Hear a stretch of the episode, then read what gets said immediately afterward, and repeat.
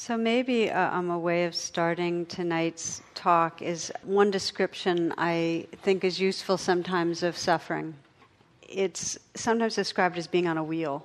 And this is the, the word in Sanskrit and similar in Pali samsara, where we're on this wheel and we just keep on spinning in our same stuff, meaning we keep on repeating the same reactivity to getting anxious and contracted, or chasing after the same things, or reacting to other people with blame or defensiveness. And we just find we're on this wheel.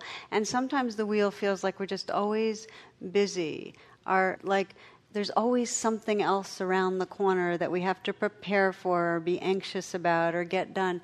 But there's this sense of it just doesn't end. We keep on being on this wheel. So I think wheel, like a merry-go-round, you can't get off. And so, one of the deep understandings of a path of meditation is that this wheel is a trance, that we're in a trance or a story about ourselves and our world that keeps us reactive, and that by paying attention, by the practices of attentiveness, relaxed attentiveness, we truly wake up from this never ending spinning ring activity and discover that which is holy that space, that silence, that stillness, that aliveness. Getting off the wheel of samsara doesn't mean into some void of nothingness, it means into this empty and yet totally alive, vibrant, mysterious world. It's coming home. So, we're going to talk a bit about that, how our practice allows us to enter that aliveness. So, there's not a sense of always being on our way somewhere, of skimming the surface, of not really loving, holding back our loving. How do we really enter? There's a, a Zen story that I heard um, there's tons of Zen stories, but one of the ones that I really thought was a, a useful one had a master and this young monk, and they're sitting by the trail. They're going up a mountain. They're sitting um, having a simple meal on the trail. And the student is asking the master the simple question of how do I enter Zen, which really means how do I enter into this experiential awakeness that we're talking about. And there's a really long silence. And then finally, uh, the, the master says, Do you hear the sound of that mountain stream? Now, the student's mind had been really busy and jumpy and so on. So at first he strained to hear the sound of the stream. But finally he just calmed down into that truly relaxed listening, alert, relaxed listening. Finally, it was hardly perceptible, but he heard the murmur of a small stream in the far distance and said, Yes. The master said, Enter Zen from there. So the student experienced Satori. And Satori is this kind of non conceptual understanding where everything comes totally alive, empty, alive. Enter Zen from there, that, that listening that could hear the stream. Then all of a sudden his mind starts going and he says, uh, What if I hadn't heard it? And the master nodded and said, Enter Zen from there. and what I love about it is it doesn't matter the actuality of what you hear or see or feel. It doesn't matter whether you're in this moment feeling sad or anxious or restless. It doesn't matter if you hear the murmur of the stream or you're hearing the traffic on River Road. What matters is the quality of attentiveness. There is an incredible freedom in knowing that anything can happen, including this body dying, anything. We can be rejected, we can fail publicly and miserably and if there's a quality of attentiveness, and we're, we might not be there right away, but if we can come home to that presence, we rediscover the truth of who we are, the space and the heart and the vastness that has room for anything to happen. It's a refuge. And you can sense it in this story in terms of listening to the stream. Was he doing something to listen? I mean, to hear the stream, was he doing something? The way I experience it is that he had discontinued the doings, he made space. He was resting back and aware. It was an undoing. And so the liberation, the liberating presence, what really allows us to discover love and truth, doesn't come out of a doing. It comes out of an undoing, a not doing, a resting. But here's the challenge, and this is the whole paradox, I think, of the path, which is that it takes a certain effort and it takes some techniques to find our way to enough quietness so we can even drop back into that receptivity. So we're kind of caught in this thing where we have to do some doing and make some effort in order to create an environment for not doing. You know what I mean? Does that make sense? This is really important. When I work with students that have been practicing for 20, 30 years, the most profound inquiry is very, very subtle and it has to do with effort it has to do with, with a light touch using the techniques that help us to settle or quiet or rebalance, but then dropping that doing, really dropping it, which is courageous and radical, so that we can discover the freedom that's really possible when there's no efforting. So, this is what I, I want to explore tonight. I'm going to do another shameless promotion the How to Meditate brochure. What I'm going to be covering tonight is in here, and I hope it deepens your understanding. But if you don't have it, I really recommend having it around for reference because it really captures the essence of this practice. Okay? I'm not a good promoter. There's a, there's a description of meditation as being um, through both a conventional lens as being a set of practices or techniques that help us to quiet and open and arrive. And then there's what's called kind of an ultimate reality, where meditation is a non method, where there's actually not a meditating or anyone doing anything, but rather we've just come home to the natural awakeness, the natural spaciousness of our being. So it's fully inhabiting beingness. So then, as I mentioned, I want to look more into this. There's this kind of graceful and wise moving back and forth from doing the techniques to the non doing. So when we look at this paradox a bit, there are a lot of people out there now, the non dual meditators, that really um, say, you know, you're wasting your time with any method. And Krishnamurti, in, in fabulous teacher, basically that his stance was any method is just going to keep you in the idea of a self trying to get somewhere, which has got some truth to it.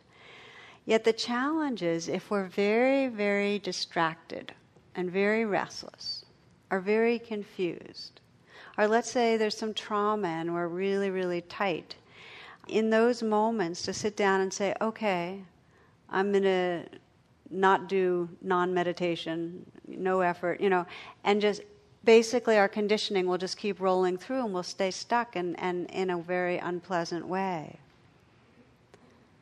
There's a cartoon I saw of a man at a doctor's office, and there's this huge knife plunged deep into his back, and the doctor's saying, Well, it's got to come out, of course, but that doesn't address the deeper problem. I don't know if you can see it, but anyway, you can come look at it if you'd like. While the essence of the path is this natural presence, this, this open wakefulness, when we're stuck, there's wise methods. I saw somebody else sent me this that on the first day of school, the kindergarten teacher said, If anyone has to go to the bathroom, hold up two fingers. A little voice from the back of the room asked, How will that help?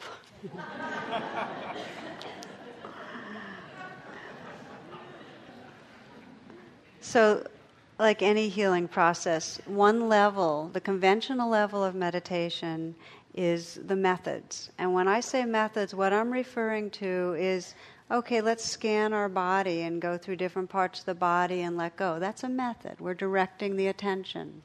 Or a method is okay, let's have the breath at the foreground and stay with the breath and relax with the breath. We're directing the mind. Or for some, let's name when fear comes up, just a light mental labeling fear, fear. Are using the loving kindness practice. Those are all methods. And yet, there is a problem with methods. And this again, I'm sharing with you. Some of you might be very new, but I think you'll sense intuitively this. I know people that have been meditating for decades now and have plateaued. And it's because they became addicted to the method. I'm a meditator. I do this. I, I, I am learning to stay with my breath and quiet my mind.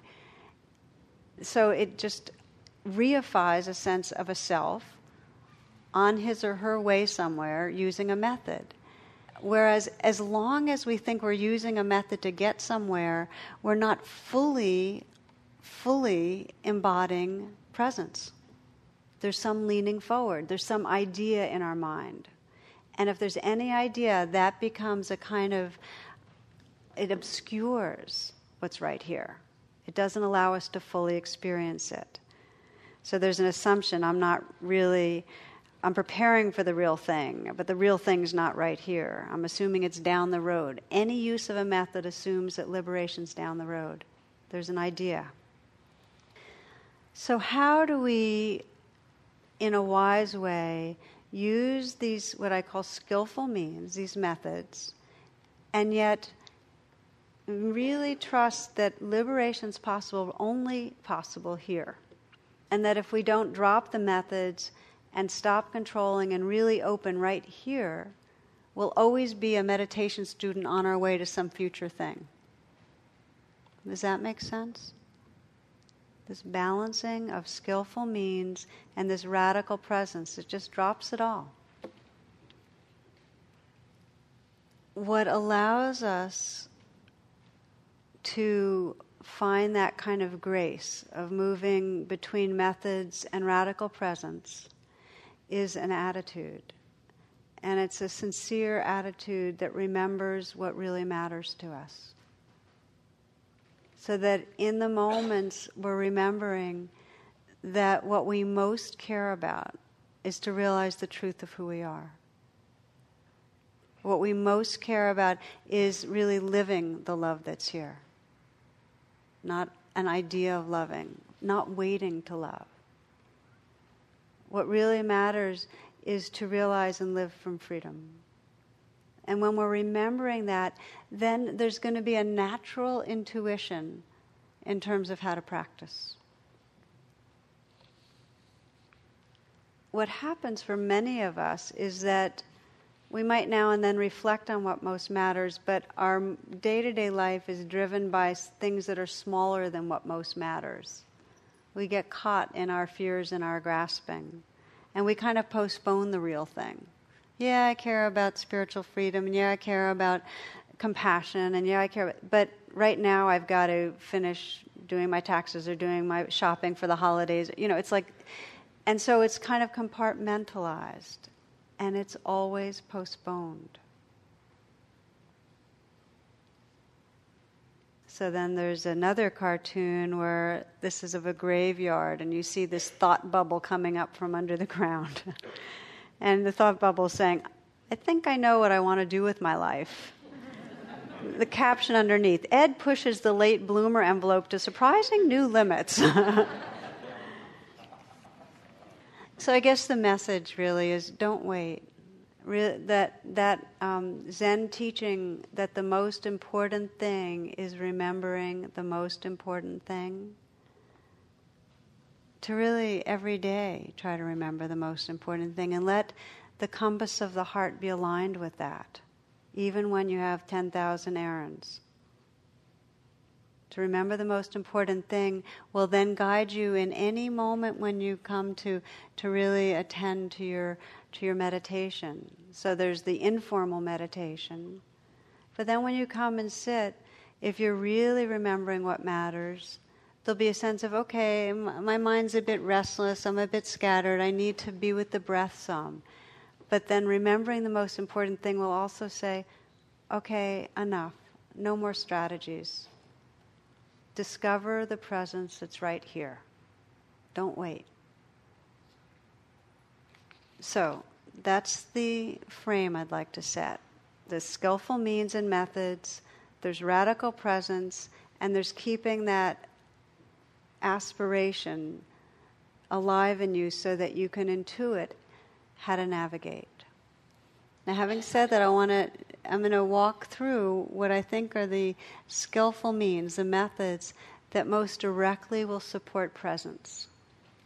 And the first one, and, you, and hopefully these are very familiar if you've been coming to class, and you'll, and again they're spelled out in this pamphlet.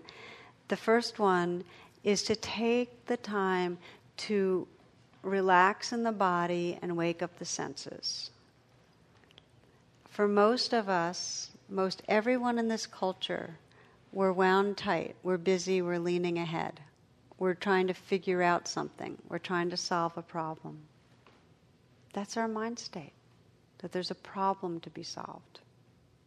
Just notice it. Just notice how many moments there's some sense of you're supposed to be figuring out something, and it almost doesn't feel safe or okay to just pause and not do. Listen to the words of Thomas Merton.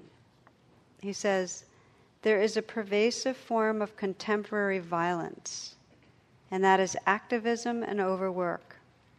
The rush and pressure of modern life are a form, perhaps the most common form, of its innate violence. To allow oneself to be carried away by a multitude of conflicting concerns, to surrender to too many demands, to commit oneself to too many projects, to want to help everyone and everything, is to succumb to violence. The frenzy of our activism neutralizes our work for peace. It destroys our own inner capacity for peace. It destroys the fruitfulness of our own work because it kills the root of inner wisdom, which makes work fruitful. And I've shared here many times that the Chinese syllable for the word busy is very similar to the words heart killing. And that's the mood of the culture. We admire it. You know, busy means important, means special, and we feel a little embarrassed or guilty when we're not so busy sometimes. So, the beginning of the method side of this, that's really wise, is to take the time to pause and relax some of that busyness. Relax through the body, relax the mind some, wake up the senses. The second part, second skillful mean, is to establish an anchor. Because we're so distracted and busy, it helps to have a home base to come back to. It helps to have some reference point that says, okay, I'm not here right now. And you kind of know it because you've been with the breath, and all of a sudden you realize, oh, I've completely left. So, establishing a home base. And there are a few home bases that are really common and really powerful. And one of them is the breath. And you can feel the breath at the nostrils or feel the rising, falling of the chest or the abdomen. And you might even close your eyes right now and just feel how, if you intentionally rest with the breath,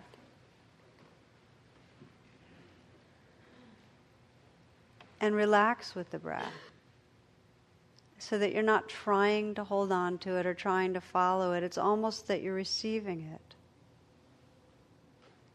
that that breath can help reconnect you with here-ness, with the immediacy of what's right here. So this breath is one home base. And then when the mind gets scattered, it's kind of simple to know okay, let me just relax and feel the breath. Not to shut out anything else, but just to let the breath be a friend, a kind of, ah, this is here-ness again. Keeping your attention inward, you might hear sound. And for you, perhaps listening to sound might be a better anchor. Each anchor has its own qualities. Sound helps to establish more of a spacious awareness, receptive.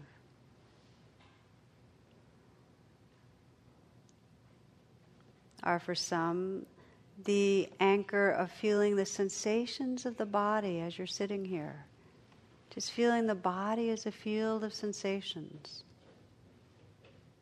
gives you access again to this here-ness, this quality of being here.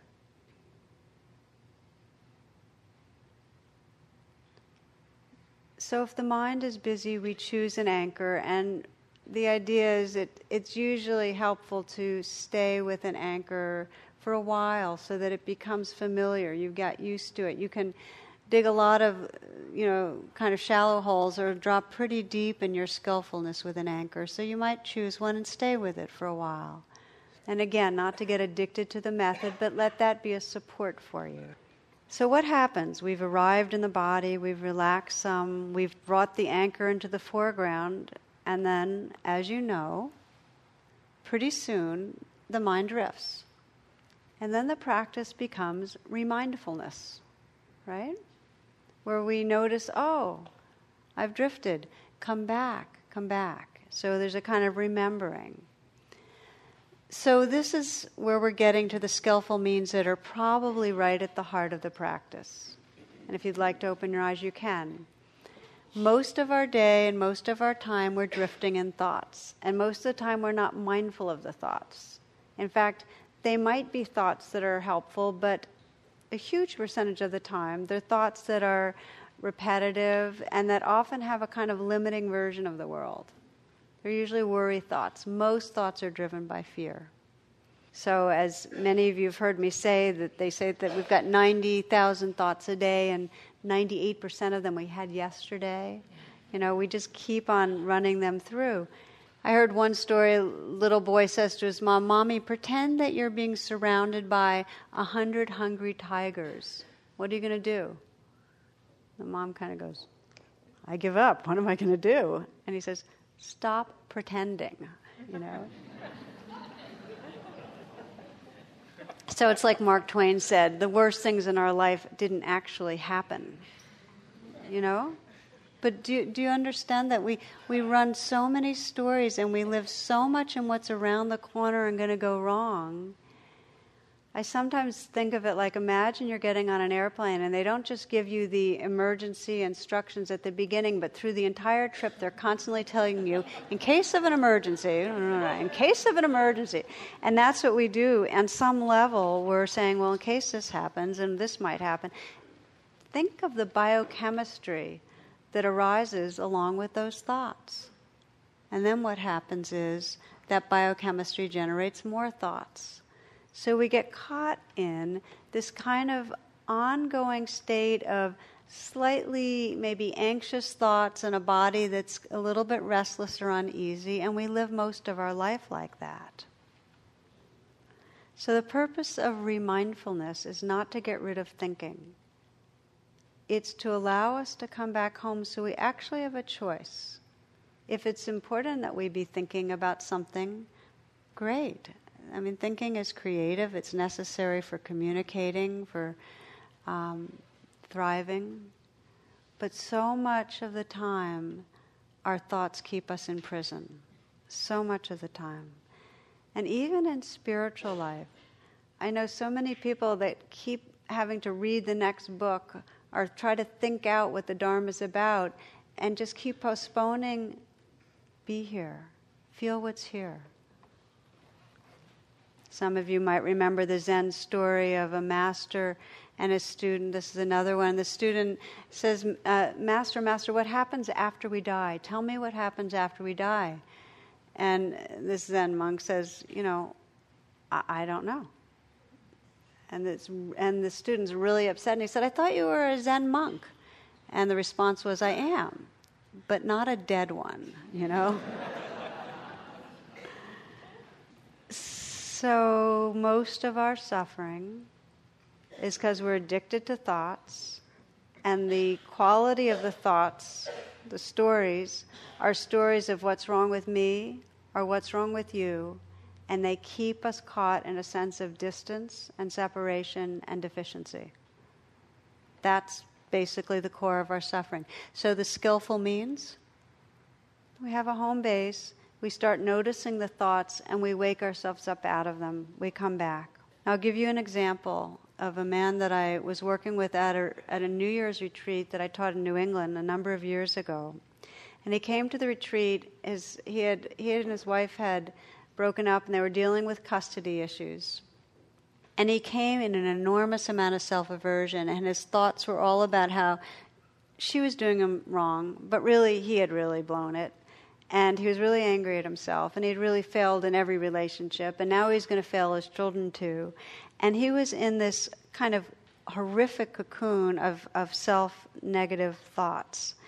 And so we agreed that his retreat, he was going to use the anchor of his breath, but he was really going to be alert for any thought that was judgmental.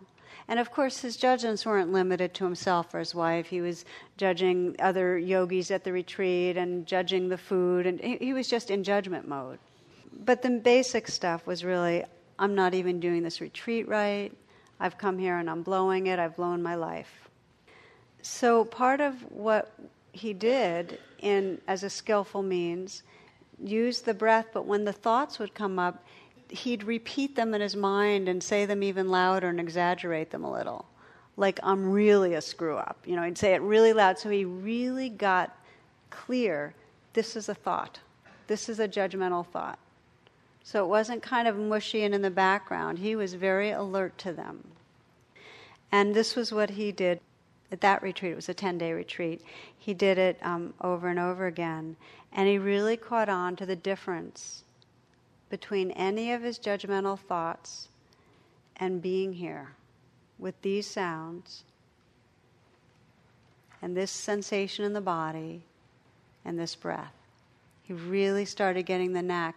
That's what that skillful means does. You start, and it's training a muscle. You start learning the difference between any thought or story and the actuality of presence right here.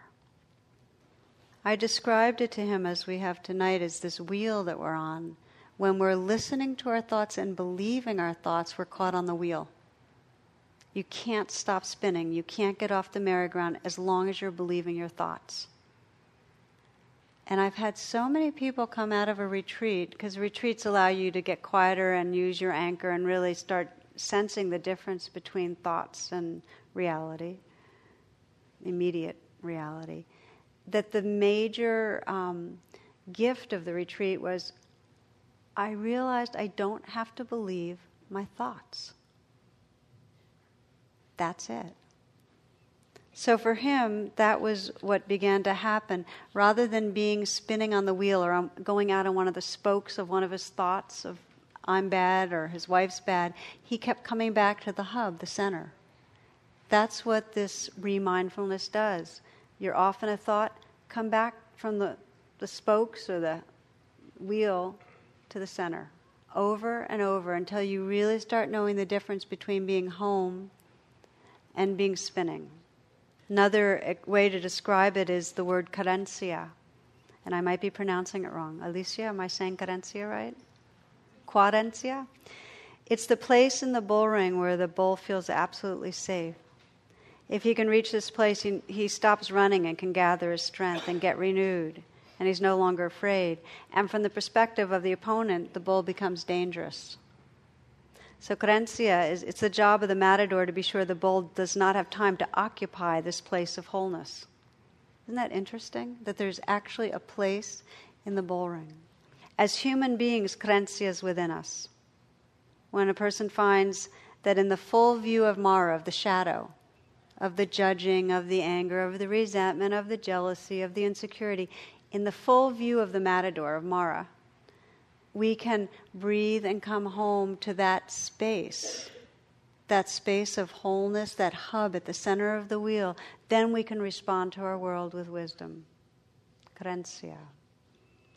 So when we begin this skillful means, the first gift is the, the sense of remindfulness that we can come back to a place of inner silence or stillness that's more secure than any hiding place and more freeing than any thought we're believing. So, again, I want to say that when we practice these skillful means of waking up out of thoughts, it doesn't mean that thoughts go away, they can still be there. And it doesn't mean that the fear or the hurt goes away, that can still be there. What it means is that we're in the position of awareness at the center. And so we don't have to believe the thought, and we can feel some freedom. St. Francis de Sales says what we need in this practice of waking up out of thoughts is a cup of understanding, a barrel of love, and an ocean of patience. And it's true. This mind is so habituated to going into trance, it just takes a real willingness to say, I don't have to buy into these thoughts. It takes a willingness, a courage. Okay, let me just feel this breath. Let me feel my heart right now. Let me listen to these sounds. Coming back from the spokes right to the center, over and over again. So I'd like to take a few minutes to practice, and then we're going to go from the methods, which we've just been exploring, to what we call natural presence itself. So I'm going to remind you of the elements of these most basic, what we call skillful means. It's a Buddhist kind of jargon, which really just means a method that helps create an environment for natural presence. And if you'll remember, the beginning is our attitude. That even for this maybe two minutes right now that we'll be practicing, just sense a sincerity. It's kind of an innocence where there's a, a willingness to be here, a caring about being awake.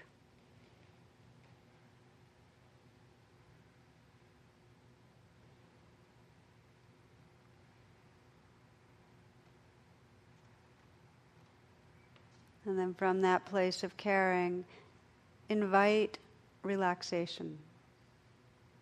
You might just let the shoulders relax back and down, soften the hands, loosen the belly.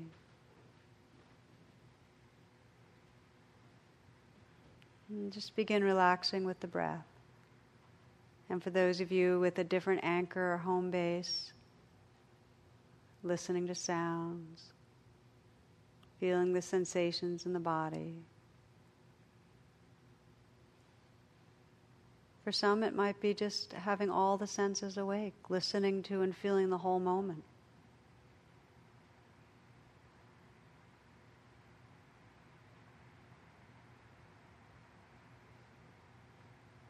But let yourself experience this quality of here-ness, kind of at the center of the wheel.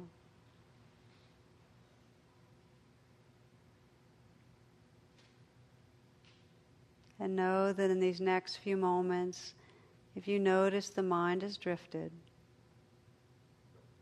that you can honor that moment, not judge it, as an opportunity to come home again, to practice this, this beautiful pathway of noticing the thoughts and gently arriving again in what's actually here these sounds, this breath, this life.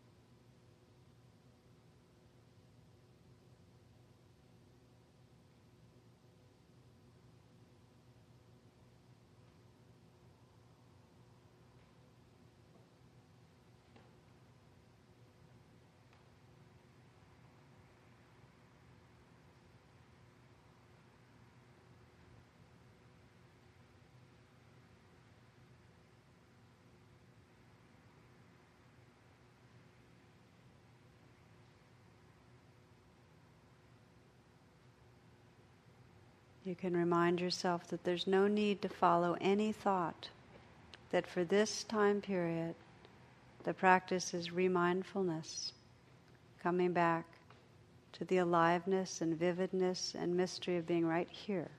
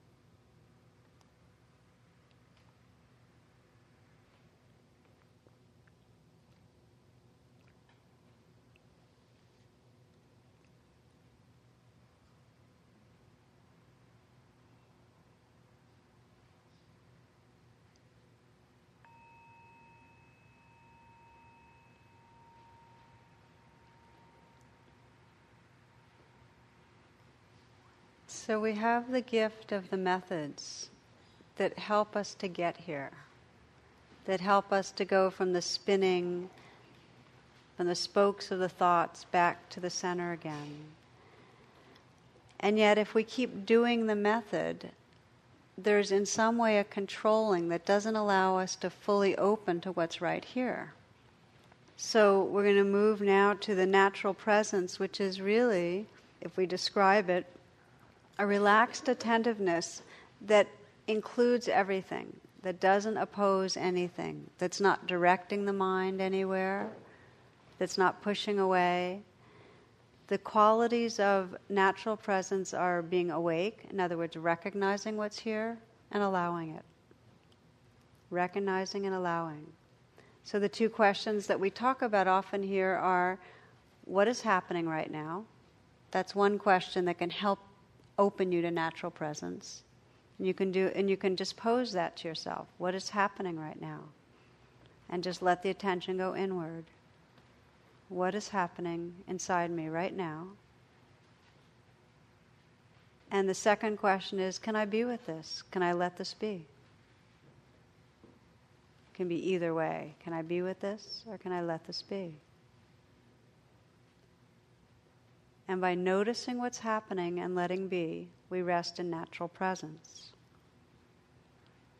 The only way to really heal and be free is to meet the different changing experiences of our life in this place of authentic presence.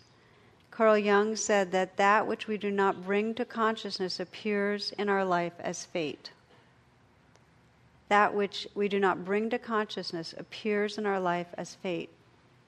As long as we're controlling using methods, we can defend against different parts of our being, our fears, our shame, our longing, our passions. We can keep them suppressed. But with natural presence, whatever wants to present itself is free to, and it actually frees us from that fate, which really is of a defended heart. So, the purpose of practice is this full presence, knowing what's happening, receiving with an open heart. It's resting in querencia, in the face of the shadow, and then inhabiting that querencia, like really opening to whatever happens. What I'd like to do is just kind of bring you back to this the work with this man at the New Year's retreat because he had used the methods to come back from the judging thoughts and to notice the difference between thoughts and being here.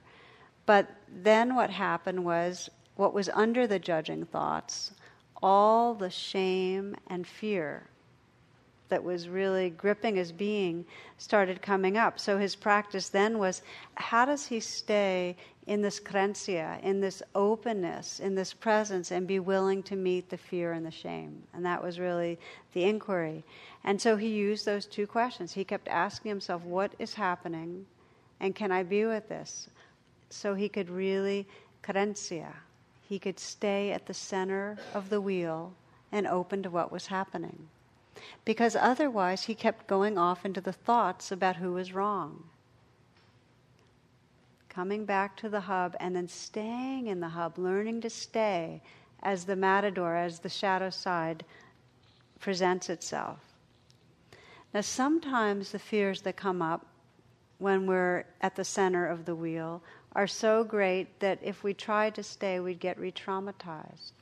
And for him, initially, he was really shaky. So I suggested he do something which was that he sensed the fear on, as if he was sitting on a park bench and he let the fear be right next to him. So rather than directly facing it, feeling it, opening to it, he felt the fear sitting next to him on a park bench. And he remembered the space around the trees, the, the sky. He imagined all that. So he could begin to be with the fear, but not have directly feel overwhelmed. And after he did that, he was able to then actually say what is happening and feel the fear inside him and begin to lean in. And that is the key with fear. Every bit of our conditioning is to push it away. So to decondition, there's a leaning in. To rest in this querencia is to actually invite fully what's there, to be there. But as I said, if, you, if there's been trauma, not too quickly take some time first. So for him, for this man, he started practicing natural presence, this unresisting, non resisting, open hearted presence with the fear and the shame. And what he described to me was this shift whereby he said, Tara, I wasn't even in the center of the wheel anymore. I became the whole space that the wheel was floating in. He wasn't even controlling himself to be in the center. He became that space of awareness and compassion that everything was happening in. And that's really the essence of querencia, that it's not even a grounded spot. There's not even a center. What happens when there's this fully inhabiting natural presence is that we inhabit the full space of awareness. And anything that arises, anything that arises can be held in compassion. For this man, the more he rested in that space, that vastness of space, and the more the more tender he was with himself, he, he left this New Year's retreat and his resolution, his most important thing that he wanted to remember. This is for him at this point in his life, was to not let his judgments obscure his loving. In other words, not to believe his judging thoughts because they stopped him from loving. And that's what he went home with. And I'm, I'm, I'm convinced that just that alone, if we let our, our um, reflection be just how, whenever there's judgment, instead of believing the thought, come back to the center of the wheel to be really, really present until it becomes actually a space of compassion if we could wake up out of our judging thoughts, we'd be part of the healing of the planet. That is where the healing comes from. So I hope you're getting a sense of the difference between directing the mind, you know, going from thoughts back to the breath or scanning the body, to this presence that says, whatever is here, may I be with this. This fear, this shame, these sounds, this breath, just opening to it all without any conditionality at all. When we inhabit this non doing, there's an amazing quality of intimacy with our life. It's very difficult to feel intimate when we're controlling things. If you're controlling your own mind, if you're trying to control someone else, if you're trying to control what's going to happen down the road, in those moments there's no real intimacy with the season that you're in, with the body that you're in, with the person that you're with. And it's the same thing with meditation. If you're controlling your mental state, you can get from the spokes back to the center, but there's no real intimacy with life. They're still controlling. A poem for you. It's just called Feeding Birds Under the Birch. When the chickadee, in a split second landing, bends one whisper of skeletal feet around my finger, she and I feel a quickening, like that touch of a shooting star on the dark, abiding sky. And nothing I do in the world compares to that moment of stillness, that desire to be present and ready to receive. So let's take a few moments together right now to just explore a taste of that radical presence. And as you pause right now, as you come into stillness, just a sense this is that gateway to Zen, that gateway to awakening that that Zen master talked about. It's the simplicity of relaxed attentiveness. That desire to be present and ready to receive is the essence of intimacy. Take a few moments if there's something tense in your body to let it go. See if it's possible to relax just a little bit more.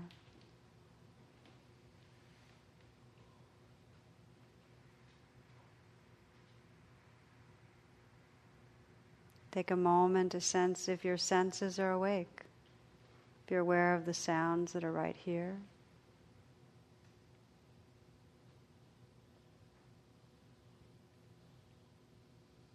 Aware of the space in this room.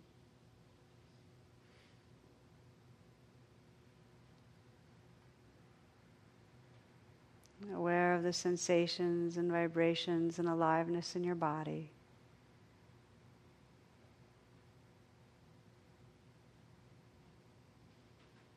Let your senses be wide open.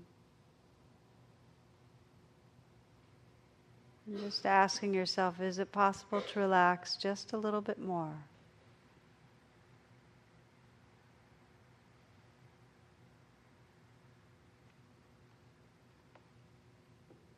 Querencia is that stillness that's already here when there's no striving.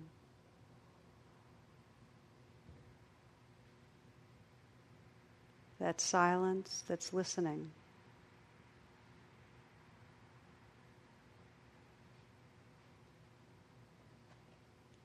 That field of awakeness.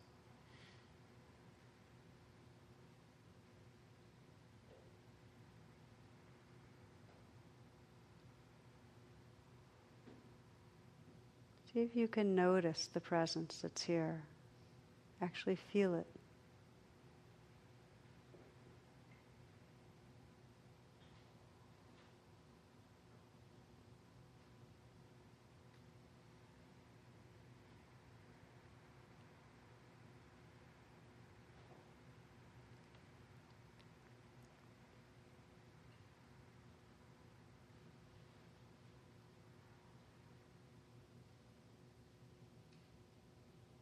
Do you hear the sound of that mountain stream?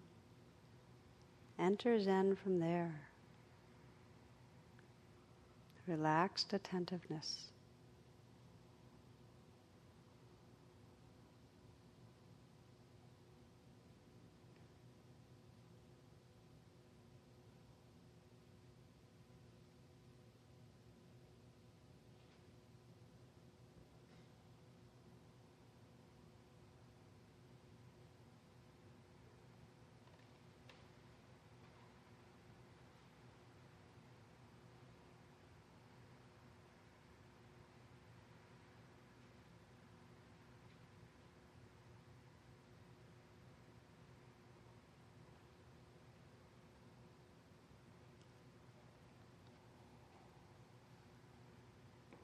There's a teaching that life is not a problem to be solved, but a mystery to be lived.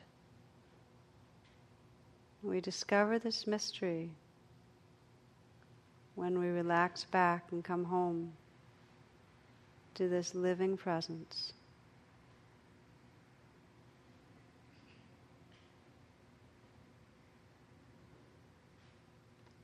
Closing the evening with the prayer that these practices and teachings of presence might awaken our hearts and minds, that we might realize the love, the awakeness that's our very essence, and that our lives be lived from that, moment by moment, with the beings that we touch, in all the ways we serve and savor.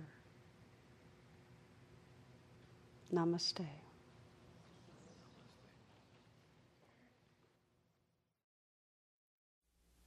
The teaching you have received has been freely offered. If you would like to contact the Insight Meditation Community of Washington to make a donation or to learn more about our programs, please visit our website at www.imcw.org.